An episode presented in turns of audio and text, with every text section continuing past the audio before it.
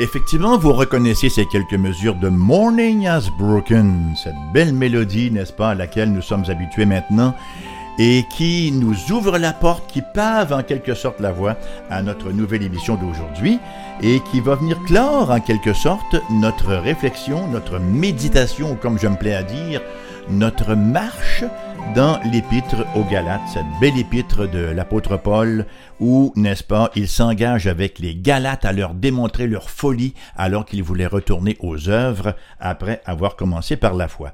Donc ce matin, nous terminons euh, le chapitre 6 et l'épître elle-même en lisant les versets 11 à 18 de ce chapitre 6-là.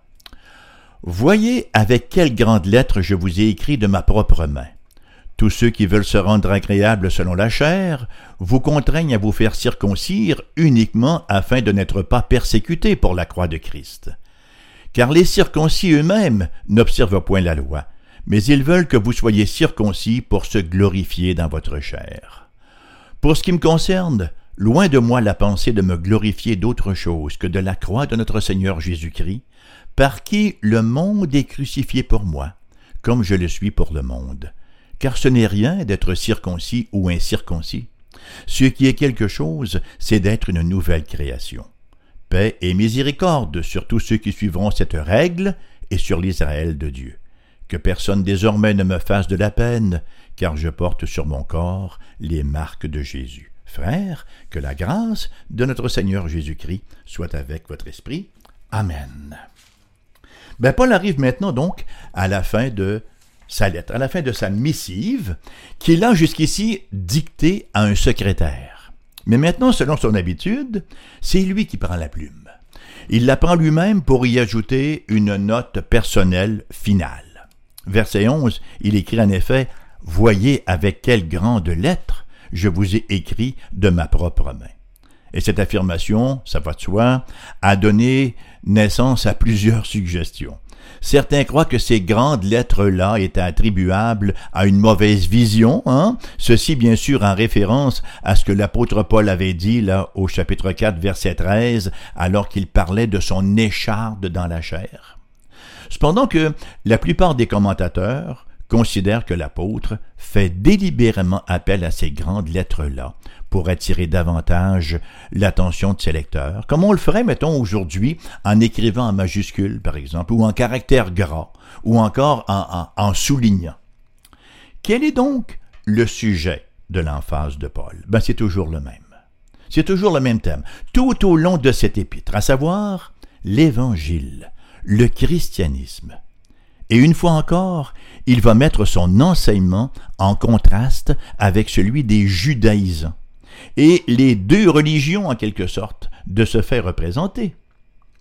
Ce faisant, il fait ressortir les enjeux fondamentaux.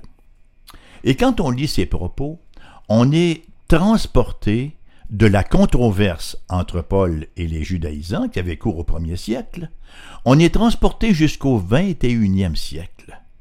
Nous avons un aperçu du cours de l'histoire de l'Église à travers les âges, alors que ces mêmes questions ont continué à être débattues. Nous avons donc ici deux questions fondamentales quant à l'essence du christianisme biblique, et ce seront mes deux points de ce matin. Mon premier point, intériorité ou extériorité. Mon deuxième point, humain ou divin. Bon, ça a l'air un peu insipide, mais on va s'expliquer au fur et à mesure.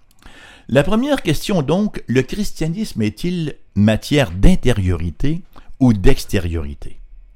Bon, on doit sans hésitation répondre que la foi chrétienne, fondamentalement, ce n'est pas une religion de cérémonie extérieure, mais c'est quelque chose d'intérieur, quelque chose de spirituel qui agit dans le cœur.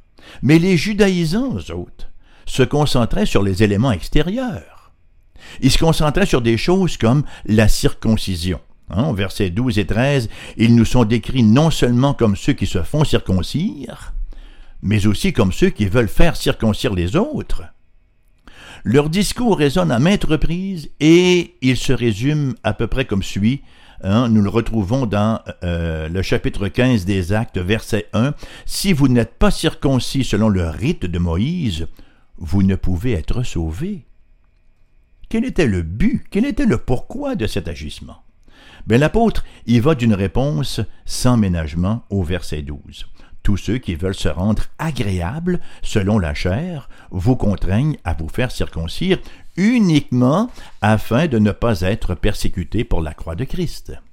Et il ajoute au verset 13, Ils veulent que vous soyez circoncis pour se glorifier dans votre chair. Alors on note dans ces deux versets-là la répétition du mot chair. La, hein, la chair, chair. La circoncision s'était opérée dans le corps, sur le corps. Bon, c'est vrai que Dieu l'avait donnée à Abraham comme signe d'alliance, mais en elle-même, elle, n'était rien. Cependant que les judaïsants, eux autres, l'élevaient au rang d'une ordonnance d'importance capitale, insistant que sans elle, il n'y avait pas de salut. Comment une chirurgie physique extérieure peut-elle assurer le salut de l'âme ou devenir une condition sine qua non au salut? C'était tout simplement ridicule. Pourtant, vous savez, la même erreur est encore présente aujourd'hui chez ceux qui accordent une importance exagérée au baptême, qui enseignent la régénération baptismale, c'est-à-dire que vous naissez de nouveau quand vous êtes baptisé.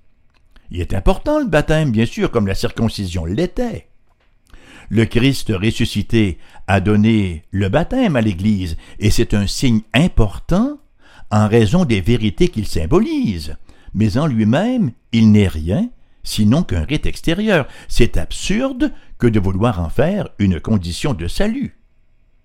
Donc, qu'est-ce qui est véritablement important? Ben, L'apôtre le dit au verset 15 car ce n'est rien d'être circoncis ou incirconcis. Ce qui est quelque chose, c'est d'être une nouvelle création. Si on en fait l'application au baptême, ce qui importe véritablement, ce n'est pas d'abord le signe extérieur, mais c'est bien la réalité qu'il signifie, c'est-à-dire la nouvelle naissance, la régénération. La vraie circoncision, c'est celle du cœur, de même, le baptême d'eau symbolise le baptême du Saint-Esprit, et c'est lamentablement tragique lorsqu'on inverse le tout pour donner préséance au signe comme s'il conférait la réalité signifiée. Comment quelques gouttes d'eau sur la tête d'un bébé peuvent-elles effacer le péché originel, dites-moi. Donc la circoncision et le baptême sont des opérations de la chair, des opérations extérieures, visibles, accomplie par des hommes. La nouvelle naissance, elle, en est une de l'esprit. C'est un miracle intérieur, un miracle invisible qui est opéré par Dieu. Tout au long de l'histoire, vous savez, cette propension à conférer des vertus magiques aux signes s'est manifestée. C'est ainsi que la foi du cœur a cédé le pas à des rites superficiels, que l'extériorité a remplacé l'intériorité. Ça a été d'ailleurs la grande faute d'Israël, rappelons-le, au 8e et au 7e siècle avant Jésus-Christ, alors que Dieu lui-même, par la bouche de son prophète, leur fait le reproche suivant dans Ésaïe chapitre 29 verset 13. Le Seigneur dit, Quand ce peuple s'approche de moi, il m'honore de la bouche et des lèvres, mais son cœur est éloigné de moi, et la crainte qu'il a de moi n'est qu'un précepte de tradition humaine. Jésus d'ailleurs va appliquer ce passage-là aux scribes et aux pharisiens de son temps pour exposer leur hypocrisie hein, en Matthieu chapitre 7 versets 6 et 7. Donc c'est un formalisme religieux similaire qui régnait dans l'Église du Moyen Âge avant la réforme protestante. Tout ce qui restait à ce moment-là, ce n'était qu'un formalisme froid, ennuyeux et mort, reposant exclusivement sur des rites externes sans réalité intérieure. Mais ça, une fois qu'on a dit cela, on ne veut pas dire que les rites et les cérémonies extérieures n'ont pas leur place. Bien sûr que non, c'est pas ça qu'on veut dire. Ce qui est dans le cœur se doit d'être exprimé par les lèvres et ce qui est intérieur et spirituel dans la religion a besoin aussi de certaines formes d'expression extérieure. Hein, nous sommes en régime d'incarnation, de sorte que les deux vont de pair, cependant que l'essence est à l'intérieur, les formes extérieures étant sans valeur, aucune en l'absence de cette réalité. Et ça m'amène à mon deuxième point, humain ou divin. Donc, intériorité, extériorité, humain ou divin. Versets 13 à 16. La deuxième question est la suivante. Le christianisme est-il d'essence humaine ou divine? Pour dire autrement, le christianisme, est-ce que c'est une question de ce que je fais pour Dieu ou de ce que Dieu a fait pour moi Dans leur concentration sur la circoncision, les judaïsants, autres, optaient pour la première option. Ce que nous faisons pour Dieu, c'est ce qui nous sauve. Comme nous l'avons dit, on l'a répété, la circoncision se voulait rien de moins qu'un salut par l'observance de la loi, un salut par les œuvres. Et c'est bien ce à quoi l'apôtre s'oppose vigoureusement, l'apôtre combat bec et ongle. Hein? Il remet même en question les motifs des judaïsants, il dénonce, passez-moi l'expression, leur bluff, au verset 13. L'apôtre d'écrire les, les circoncis eux-mêmes n'observent point la loi, mais ils veulent que vous soyez circoncis pour se glorifier dans votre chair. Ils ne peuvent même pas sérieusement croire que le salut est une récompense à l'obéissance de la loi, parce qu'eux-mêmes ne l'observent pas la loi. Leur motivation, donc, au verset 12, tous ceux qui veulent se rendre agréables selon la chair vous contraignent à vous faire circoncire uniquement afin de n'être pas persécutés pour la croix du Christ. Et comme on l'a vu lors de notre dernière émission ou l'émission d'avant, la croix, c'est vraiment une pierre d'achoppement pour l'orgueil du pécheur. Chose certaine, chers amis, si nous avions pu être pardonnés sur la base de nos pseudo-bonnes œuvres, ou en étant circoncis, ou en obéissant du mieux qu'on nous l'aurions pu à la loi, ben, il n'y aurait pas eu de croix. Mais voilà, la croix est essentielle, en raison de notre totale incapacité à nous sauver nous-mêmes. Chapitre 2, verset 21, l'apôtre avait écrit Je ne rejette pas la grâce de Dieu, car si la justice s'obtient par la loi, Christ est donc mort en vain. Voyez-vous, chaque fois qu'on regarde à la croix, là, Christ semble nous dire, ben, moi je suis ici à cause de toi. Ce sont tes péchés que je porte là. C'est ta malédiction que j'endure. C'est ta dette que je viens payer. C'est ta mort que je viens subir. Et ça, ça nous remet à notre place. Ça vient péter la balloune de notre propre justice. Au pied de la croix, là, on ne peut que reprendre les propos de Jean-Baptiste dans un autre contexte. Il faut que je diminue et qu'il croisse. Il me faut cesser de me voir comme, comme beau, comme bon, comme fin, comme capable. Il me faut admettre mon état de pécheur en besoin de salut et reconnaître que Dieu seul, Dieu seul, a pourvu à ce salut en Christ. Voilà bien l'impératif de la croix. En fait, c'est ça la repentance, hein? La repentance, enfin, le mot grec pour repentance, c'est métanoïa, qui veut dire fondamentalement changer de manière de penser. Changer de manière de considérer les choses. Avant, je pensais que j'étais pas si pire que ça, à tout le moins que j'étais moins pire que les autres, hein? donc je devais être correct. Mais maintenant, je réalise, à la lumière de la révélation de Dieu, que je n'arrive pas à la hauteur de la barre je change de manière de penser. Il y a une très très belle expression en théologie qui dit penser les pensées de Dieu après lui. Se repentir là, c'est commencer à penser comme Dieu pense. Et comment est-ce qu'on pense comme Dieu pense? Ben, En plongeant nos regards et nos cœurs dans sa parole, vivifiée par son Esprit Saint. Et c'est là le tout de la pensée de l'apôtre Paul, alors qu'il écrit ces lignes sous l'inspiration de l'Esprit de Dieu, rappelons-le. Au verset 14. Pour ce qui me concerne, Loin de moi la pensée de me glorifier d'autre chose que de la croix de notre Seigneur Jésus-Christ, par qui le monde est crucifié pour moi, comme je le suis pour le monde. Pour l'apôtre, là, loin de vouloir échapper à la croix, c'était l'objet de sa gloire, la croix. Le fait est qu'on ne peut pas se glorifier en nous-mêmes et dans la croix en même temps. On ne peut pas se glorifier de la croix et de nos œuvres en même temps. Si nous nous glorifions en nous-mêmes et en notre capacité de nous sauver nous-mêmes, alors là, on ne peut pas se glorifier dans la croix et dans la capacité seule du Christ de nous sauver. c'est l'un ou l'autre, mais chose certaine, ça peut pas être les deux. Et ce choix implique une séparation. Quel genre de séparation? La séparation suivante. Auparavant, nous nous efforcions de gagner la faveur du monde, hein, la faveur des gens. Alors que maintenant, le monde, passez-moi l'expression, on n'en a plus rien à cirer. Maintenant que nous sommes reconnus comme pécheurs, que nous nous sommes reconnus comme pécheurs, et que nous avons reconnu le Christ crucifié comme porteur de nos péchés, on ne se soucie plus de ce que le monde pense ou de ce que le monde dit, pour employer l'expression de l'apôtre Paul, le monde est crucifié pour moi, comme je le suis pour le monde. Voilà donc les deux avenues que Paul, tout au long de cette lettre, met en contraste.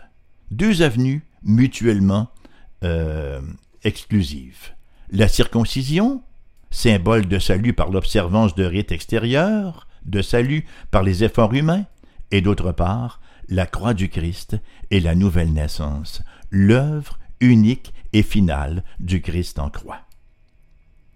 Vous souvenez-vous, avez-vous cela à mémoire, le beau verset que nous retrouvons dans l'Épître aux Hébreux, chapitre 10, verset 14 Car par une seule offrande, il, Jésus, a amené à la perfection pour toujours ceux qui sont sanctifiés. Avez-vous digéré ce verset-là? Par une seule offrande. Il a amené à la perfection pour toujours ceux qui sont sanctifiés, c'est-à-dire ceux qu'il a mis à part pour son royaume. Par une seule offrande. Il ne nous a pas dit, non, car par leurs bonnes œuvres, par leur gentillesse, etc., ils vont en arriver à la perfection. Non, non, c'est par l'offrande seule et unique et parfaite du Christ Jésus que les croyants sont amenés pour toujours à la perfection nous sommes de position des gens parfaits. C'est pour ça que quand l'apôtre écrit en Philippiens, nous tous qui sommes parfaits marchons d'un même pas, on dit, ben là, il a dû se tromper d'adresse, il a dû faire erreur de la personne, parce qu'il me semble qu'on n'est pas si parfait que ça. Si, si, si, nous sommes rendus parfaits en Christ. Dieu voit le produit fini, vous voyez. Nous le sommes en position et nous sommes en train de devenir en condition ce que nous sommes en position. C'est le tout de la sanctification. Verset 16 dit paix et miséricorde sur tous ceux qui suivront cette règle et sur l'Israël de Dieu. Et nous avons ici trois belles grandes vérités. Premièrement, hein, l'Église est l'Israël de Dieu. C'est-à-dire que tous ceux et celles qui sont en Christ représentent la vraie circoncision. C'est pas la première fois que l'apôtre nous tient ce discours-là. Philippiens chapitre 3 verset 3 Car les circoncis c'est nous qui rendons à Dieu notre culte par l'Esprit de Dieu, qui nous glorifions en Jésus-Christ et qui ne mettons point notre confiance en la chair, hein, la circoncision du cœur. Hein? Ce sont les croyants qui sont la descendance d'Abraham. Paul nous l'a dit au chapitre 3 de Galates, verset 29. Et si vous êtes à Christ, vous êtes donc la descendance d'Abraham, héritier selon la promesse. Ce sont les croyants qui représentent véritablement l'Israël de Dieu. Dans un deuxième temps, l'Église a une règle de conduite. Ah ben tiens, ben oui. Paix et miséricorde sur tous ceux qui suivront cette règle. Il y a une règle. Et le mot qui est traduit ici par règle, c'est un mot que vous allez reconnaître vraisemblablement, c'est le mot canon, qui a donné en français canon. On pense au canon des Saintes Écritures. Hein? Un canon, c'est une règle, c'est une mesure ou c'est une ligne pour assurer la bonne direction. Et cette règle-là, c'est le canon, le canon de l'Écriture, donc la doctrine des apôtres. Et particulièrement là, dans le contexte de l'Épître aux Galates, c'est la croix du Christ et la nouvelle naissance. Voilà sommairement la règle à suivre. Le troisième élément qui ressort de ce verset 16, paix et miséricorde sur tous ceux qui suivront cette règle et sur l'Israël de Dieu.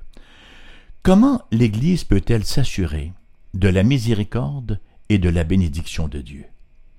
Comment l'Église peut-elle expérimenter la paix et l'unité en son sein? Ben, la seule réponse à ces deux questions est lorsqu'elle suit la règle, lorsqu'elle marche en harmonie avec la révélation de Dieu. Voyez-vous, Suivre l'enseignement apostolique pour une Église, ce n'est pas multiplier les programmes. ce n'est pas avoir une musique excitante qui attire le monde.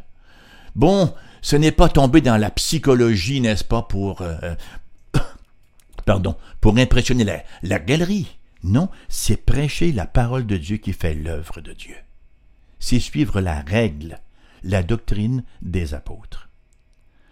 Et à l'opposé de cette révélation de Dieu-là, ben, c'est la négligence pécheresse de cette règle, la négligence de la foi apostolique de la Bible, qui est la cause première de la situation contemporaine de l'Église, qui semble si peu jouir de la miséricorde de Dieu, qui semble si peu profiter de la paix et de l'harmonie dans les congrégations, dans les églises. La paix sur l'Israël de Dieu est impossible lorsque l'Église s'éloigne de la règle, une règle qui nous a été pourvue spécifiquement par Dieu. Et l'apôtre Paul termine sur ces paroles au verset 17-18. Que personne désormais ne me fasse de la peine, car je porte sur mon corps les marques de Jésus. Frères, que la grâce de notre Seigneur Jésus-Christ soit avec votre esprit. Amen. Je porte en mon corps les marques de Jésus. Littéralement, dans le grec, c'est le verbe stigmata, les stigmates de Jésus. Bien sûr, Paul ne fait pas référence à des stigmates littérales. Hein? Il fait référence aux persécutions qu'il subit pour le Christ. On en a plusieurs exemples qu'il nous rapporte dans ses écrits. Par exemple, 2 Corinthiens chapitre 11, versets 23-25, lorsque Paul se défend contre ceux qui ne cessent de l'attaquer, qui le suivent, n'est-ce pas, sur la trace pour tenter constamment de contredire ce qu'il enseigne. Paul dira Sont-ils ministres de Christ? Je parle en termes extravagants, je le suis plus encore, par les travaux bien plus, par les coups bien plus, par les emprisonnements bien plus, souvent en danger de mort. Cinq fois j'ai reçu des Juifs quarante coups moins un. Trois fois j'ai été battu de verge. Une fois j'ai été lapidé. Trois fois j'ai fait naufrage. J'ai passé un jour et une nuit dans l'abîme.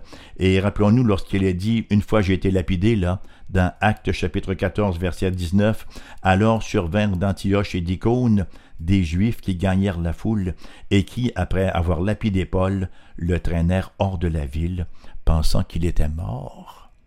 Vous savez, j'ai vraiment tendance à croire qu'effectivement, il y a eu comme une sorte de résurrection parce que ces gens-là étaient habitués à la lapidation et étaient en mesure de distinguer un cadavre d'un vivant. Quoi qu'il en soit, Paul a survécu, mais on voit tout ce qu'il a subi pour la prédication du Seigneur Jésus-Christ. Vous savez, on oublie souvent cela, mais il faut vraiment rendre grâce à Dieu pour les serviteurs du passé qui ont lutté pour la sauvegarde de la vérité.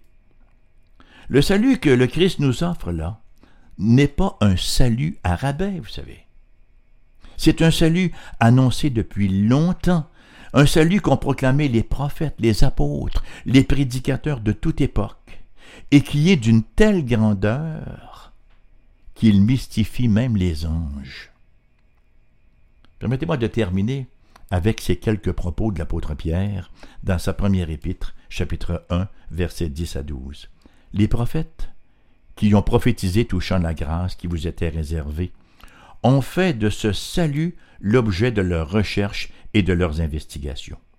Ils voulaient sonder l'époque et les circonstances marquées par l'Esprit de Christ qui était en eux, et qui attestaient d'avance les souffrances de Christ et la gloire dont elles seraient suivies, il leur fut révélé que ce n'était pas pour eux-mêmes, mais pour vous qu'ils étaient les dispensateurs de ces choses que vous ont annoncées maintenant ceux qui vous ont prêché l'Évangile par le Saint-Esprit envoyé du ciel, et dans lesquels les anges veulent plonger le regard. Imaginez-vous ce qu'ont subi les prophètes.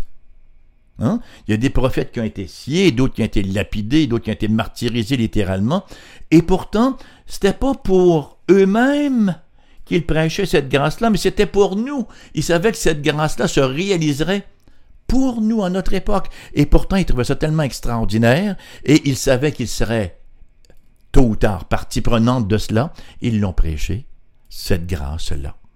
L'apôtre Paul qui nous prêche cette grâce-là, hein, euh, et on voit tout ce qu'il a dû subir tout au long de son ministère de la prédication.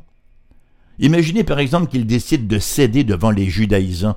Ben, passez-moi l'expression, on sera encore pogné avec un salut par grâce, euh, avec un salut par les œuvres, et un salut par les œuvres, ça n'existe pas. On serait tout simplement perdu. pensons à ceux qui prêchent l'Évangile aujourd'hui. Et ceux qui prêchent l'Évangile aujourd'hui, là, pensons à ceux qui nous ont précédés. Ils n'ont pas reculé devant l'opposition, ils n'ont pas reculé devant la contradiction, ils n'ont pas reculé devant la persécution, le rejet, la marginalisation. Non, ils ont proclamé la vérité dans l'amour. Certainement, on peut s'émerveiller et dire Waouh, quel salut Même les anges se plongent le pif dedans. Ils sont mystifiés, ils sont pris par la curiosité et ils plongent leur regard dedans d'émerveillement. Alors on peut être émerveillé par ce salut-là. Mais la question que j'aimerais vous poser avant de quitter, c'est est-ce que vous l'avez reçu? C'est beau de le contempler. C'est beau de dire Waouh Quelle subtilité, quelle grandeur, quelle majesté. L'avez-vous reçu? Avez-vous reconnu votre incapacité à vous sauver? Avez-vous reconnu que cet évangile-là, cette bonne nouvelle proclamée d'abord par les prophètes, par les apôtres, par les prédicateurs de l'histoire, par les prédicateurs contemporains, par l'émission Parole du matin, et par tous les autres moyens, c'est une bonne nouvelle qui vous interpelle. C'est la bonne nouvelle de la croix, sans laquelle nul ne verra le Seigneur, sans laquelle il n'y a pas de réconciliation possible avec Dieu. Où se rencontrent Dieu et l'homme? Le seul lieu de rencontre entre Dieu et l'homme, c'est l'homme-Dieu, c'est le Christ, c'est le Dieu qui s'est fait homme et qui est venu payer le plein prix pour notre rachat et notre réconciliation avec Dieu La réponse vous appartient, cher ami, ce matin. Et l'émission se termine sur cette offre entièrement gratuite. Et le temps de vous rappeler que l'émission vous revient en rediffusion cet après-midi à 14h. Merci d'avoir été là. Vous désirez nous contacter, ne vous retenez pas. Il y a toutes sortes d'avenues. Vous pouvez nous écrire, bien sûr, un courriel. Notre adresse courriel, vous la retrouverez sur le site de la station, foifm.com Vous désirez nous téléphoner? Deux numéros de téléphone, l'un pour les gens de la région immédiate de Québec, 88 688 0506. Pour les gens en région, à l'extérieur, un numéro sans frais, 1 877 659 0251. Je vous donne également l'adresse postale et j'en profite pour vous remercier pour les dons que vous nous faites parvenir pour soutenir le ministère de CFOI aussi. Donc l'adresse c'est AERBQ, casier postal 40088, Québec, QC G1H 2S5. Dépensiers d'amour et d'affection et des souhaits d'une excellente journée vous accompagnent. À la prochaine.